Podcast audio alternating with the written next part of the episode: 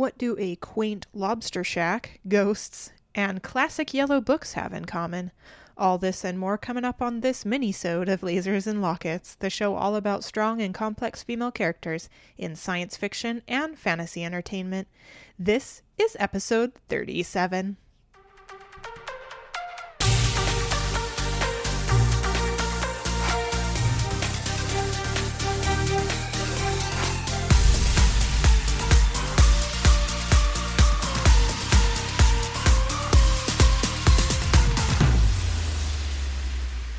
Welcome back to the show.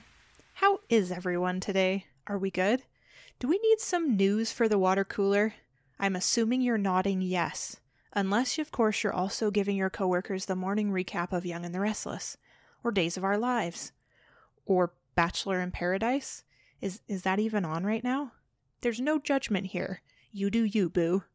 But I am like that baby Yoda meme with my mug of hot chalky waiting to drop some drama on my unsuspecting coworkers every morning. Anywho, to the nerdy news. News. Video games are often thought of as a genre full of raging male heroes and busty, lackluster female characters, but as an avid gamer myself, I know that just isn't true anymore. Video games nowadays are full of powerful and complex heroines. Games like Horizon Zero Dawn, World of Warcraft, Last of Us, and Portal have all featured powerful female characters. Sci Fi Wire has run down a really cool list of their favorite video game heroines, and I will leave that link in the show notes for you guys to check out. HBO has dropped their trailer for season 3 of Westworld, and its haunting simplicity will welcome you to the end of the world. Check it out at the link in the show notes. I've been craving a little more Dolores in my life, haven't you? Lastly, Disney is a little over a month to the release of its live action version of Mulan, and it was revealed that this will be Disney's first live action film with a PG 13 rating. Disney has also released another set of beautiful posters from the film. You can check them out at the link in the show notes. And that's it for our news. On with the show. If you're anything like me, you grew up loving those classic yellow hardback books by the pseudonym Carolyn Keene. These books took us on mysterious adventures with a feisty young gumshoe, Nancy Drew. As a child, I loved her adventures and found the storylines entertaining, to say the least. Did you know that they were actually the creation of the Hardy Boys writer Edward Stratemeyer? Apparently, the books were written by Mildred Wirt Benson and then later by Stratemeyer's daughter, Harriet Stratemeyer Adams. Remember, the first three books were published back in the 1930s, so they've been edited a few times to bring them in line with modern sentiments. There were some definite elements of racism and other problematic elements edited out of earlier editions. In fact, Stratemeyer Adams essentially whitewashed the books and removed any minorities from the series in the 1950s. Luckily, the series has continued to evolve in modern day, including a graphic novel series. And I believe the reason why it has that staying power is because it has been able to evolve with the times. So, to me, it was no surprise that the CW would want to capitalize on that and pick it up as an edgy new series. I thought it might be fun to first discuss some of the differences between the original books and the CW series we'll be discussing tonight. Then, we're going to dive into Nancy, Bess, and George. This won't be a super in depth episode because the series is only 13 episodes in and it's on winter break. In fact, it comes back from winter break tonight. So you can get on that if you want to. But I believe the series has a lot of potential. It sucked me right in, and I thought it was a great time to do a, a little mini-sode on it. The first change that you're going to see between the books and the series is dealing with Nancy's mother. In the books, Nancy's mother died when she was very young. And in the beginning of this series, we learn that Nancy's mom died just before the series picks up. And um, I'll talk about this a little bit later, but it causes Nancy to stop trying to solve mysteries altogether for a, for a time. Next, Nancy's boyfriend in the books was a boring dude named Ned Nickerson. In the series, Nancy's boyfriend is Ned Nickerson still, but he goes by Nick instead, and he is far from boring. He is one of those mysterious bad boys, and uh, of course, Nancy is into him. This series also does not follow any of the plot points of the 64 mystery books in the original series. When I researched how many books there were, I was kind of floored. What is cool about it, though, is that the series often has little Easter eggs alluding to the books themselves. You can see a number of them in the trailer for the series alone, and I love that, so definitely go check out that trailer. Lastly, and probably the biggest difference, is the original books always provided a logical explanation for everything and firmly discredited ghosts. In fact, the heroine herself, Nancy Drew, says she does not believe in ghosts. But this series doesn't shy away from the paranormal at all. This series has killer jump scares in it. There's this really incredible way that they show the edgy, all American Nancy Drew in one shot, and then suddenly this terrifying ghost straight out of a horror film appears. It's wonderful.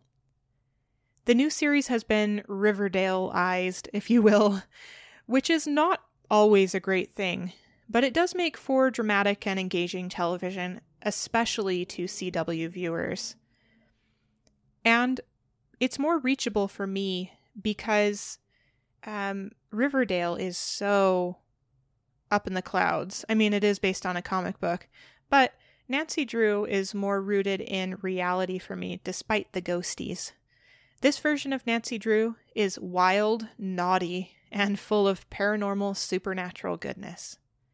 Now, this is your fair spoiler warning. It's hard to discuss these characters without spoiling elements of the first season so far. Since we're only halfway through the first season, we're still exploring these characters in depth, and I know there will be much more to see. The series has been renewed for a second season, so there will be at least one more season of information to come.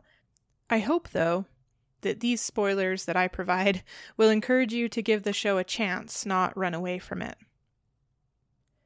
Okay, let's briefly explore the three leading ladies on the series the titular character Nancy Drew, Bess Marvin, and George Fan.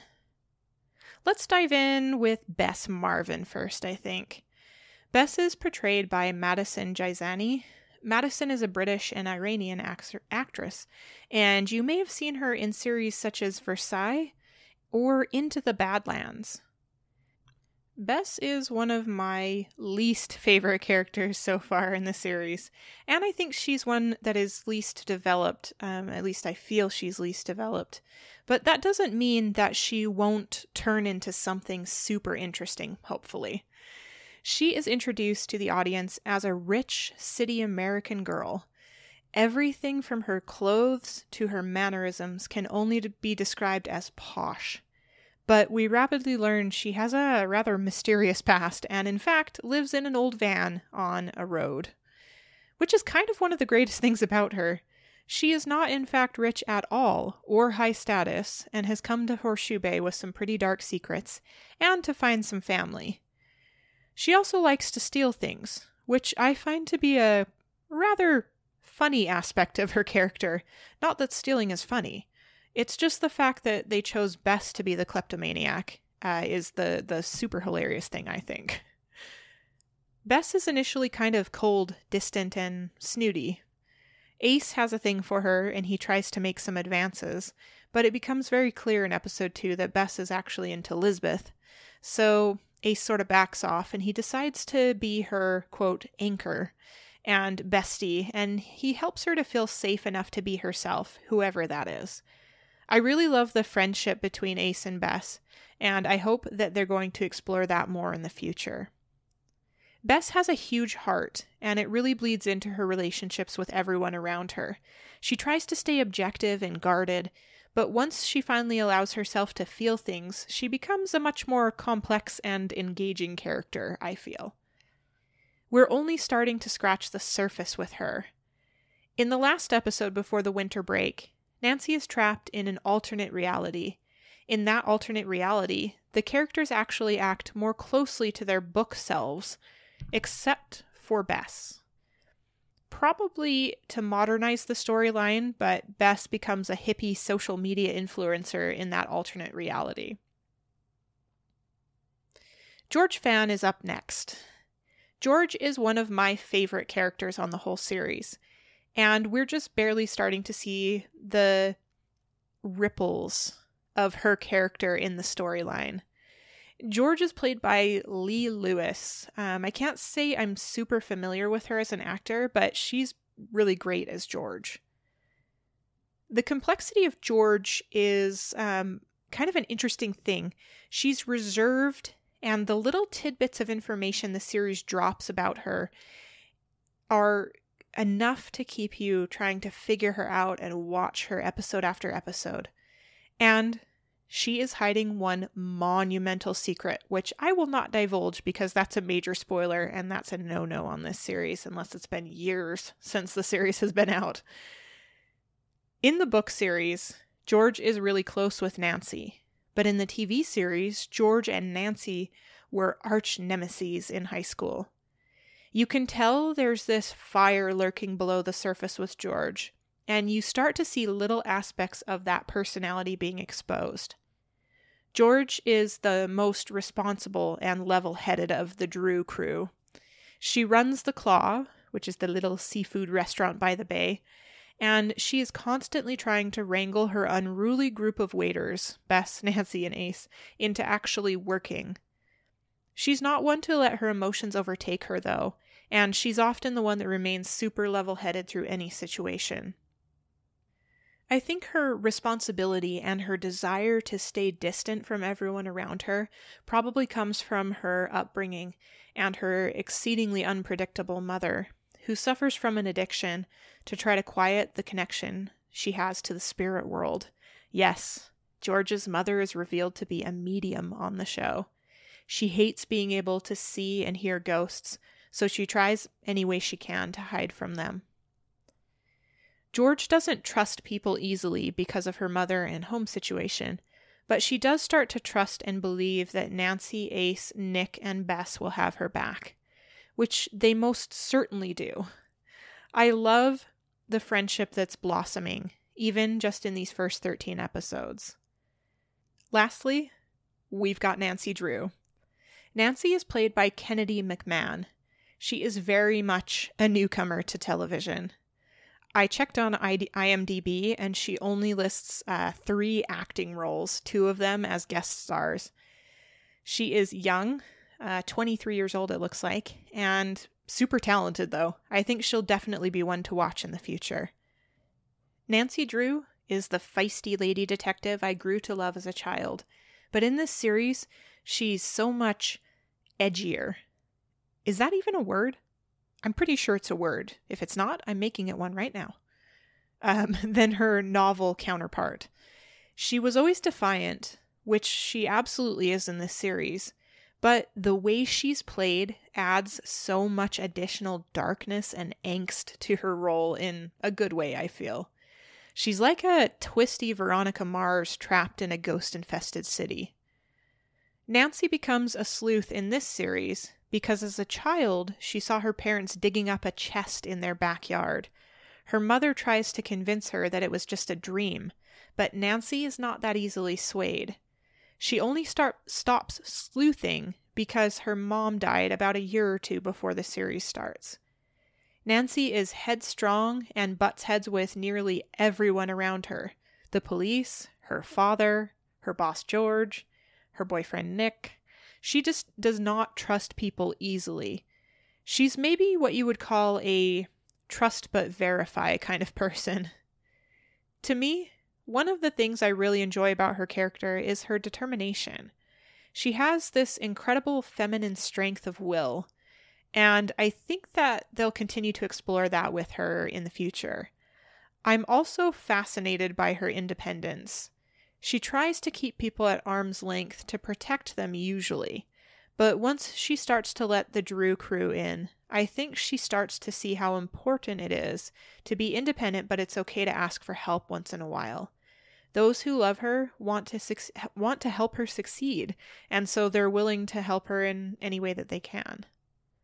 Overall, I believe that Nancy Drew is a series that has a ton of potential.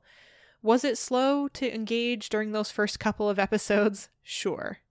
Does it feel like Riverdale? Yes. But I think it does so many things much better than Riverdale. I love the grit of Nancy Drew, though. I love the horror in it. And that is saying a lot because anyone who knows me knows that I do not like to be scared. I mean, I check any hiding place in my apartment before I go to bed at night because I am that kind of person. I check that the door is locked several times before I go to bed. I often prefer comedy to the, that feeling of those pricklies on the back of your neck. But there's something about the mood of Nancy Drew that makes me love it. While it is undeniably dark, there's plenty of light moments and humor.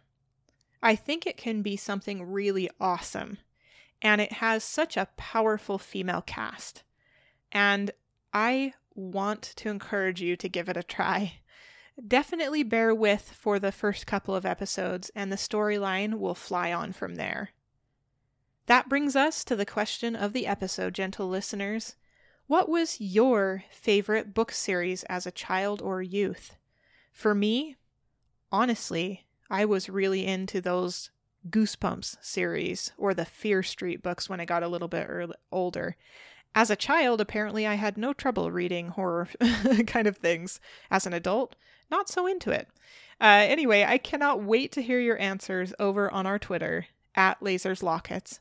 Don't forget to use the hashtag LLQOE so we can see your answers. I'll also post the question of the episode on our Instagram story. If you're not following us on Instagram yet, please consider doing so. It's new, and I'm posting a lot of fun things in the Insta stories. I'm so hip, and I'm learning how to do all these technology things. We also have a Discord server, but it doesn't appear to be too popular with our listeners. I may do a Twitter poll and see if you guys really want to keep using that. If not, I might just let it drop off for now, and then we can pick it up later on if we need it. And that's it for this episode of Lasers and Lockets. We'll catch you back here in a couple of weeks. Until then, you might want to check under your bed tonight. Dead Lucy may just be hiding under there. Just kidding. Or am I? Get your nerd on and be awesome. All right.